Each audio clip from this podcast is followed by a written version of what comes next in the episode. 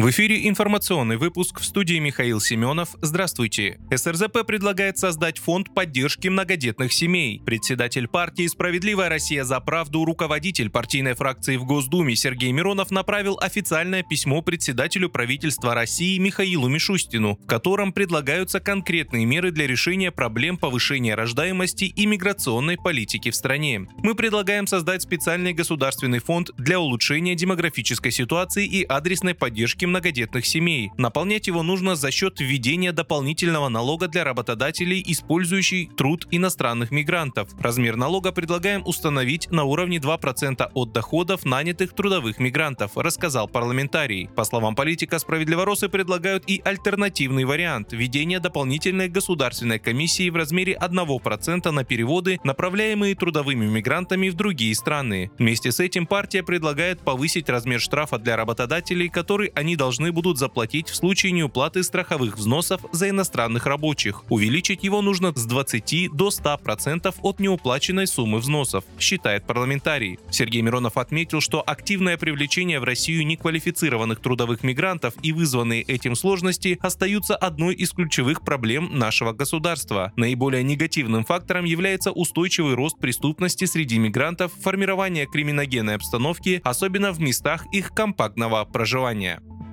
Министерство обороны России совместно с силовыми структурами продолжает зачистку территории Грайворонского округа Белгородской области от украинской диверсионно-разведывательной группы. Об этом сообщил в телеграм-канале губернатор региона Вячеслав Гладков. Накануне на территорию Грайворонского округа зашла диверсионно-разведывательная группа вооруженных сил Украины. Гладков подчеркивал, что вооруженные силы России, погранслужба, Росгвардия и ФСБ принимают необходимые меры по ликвидации диверсантов. После этого на территории Белгородской области ввели режим контр террористической операции. Согласно последним данным, 8 человек были ранены при атаке диверсантов.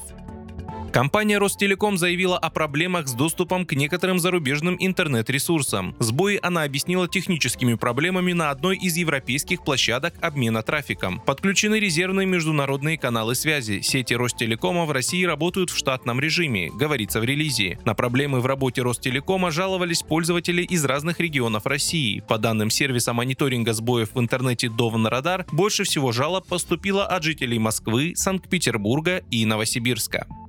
При повышении глобальной среднегодовой температуры в России столицу могут перенести в Сибирь, заявил 23 мая климатолог Алексей Кокорин. По его словам, температура на планете может подняться на 4,5-5 градусов, и тогда 8-9 лет из 10 окажутся аномально жаркими. Не исключено, что если действительно будет так плохо, то столицей будет, скажем, Красноярск или Новосибирск. Вполне реально, что это произойдет даже если не к 2050-2060 годам, а допустим к 2080, заявляет климатолог климатолог. В любом случае, указал он, к этому времени температура на Земле поднимется на 2-2,5 градуса. Вы слушали информационный выпуск. Оставайтесь на справедливом радио.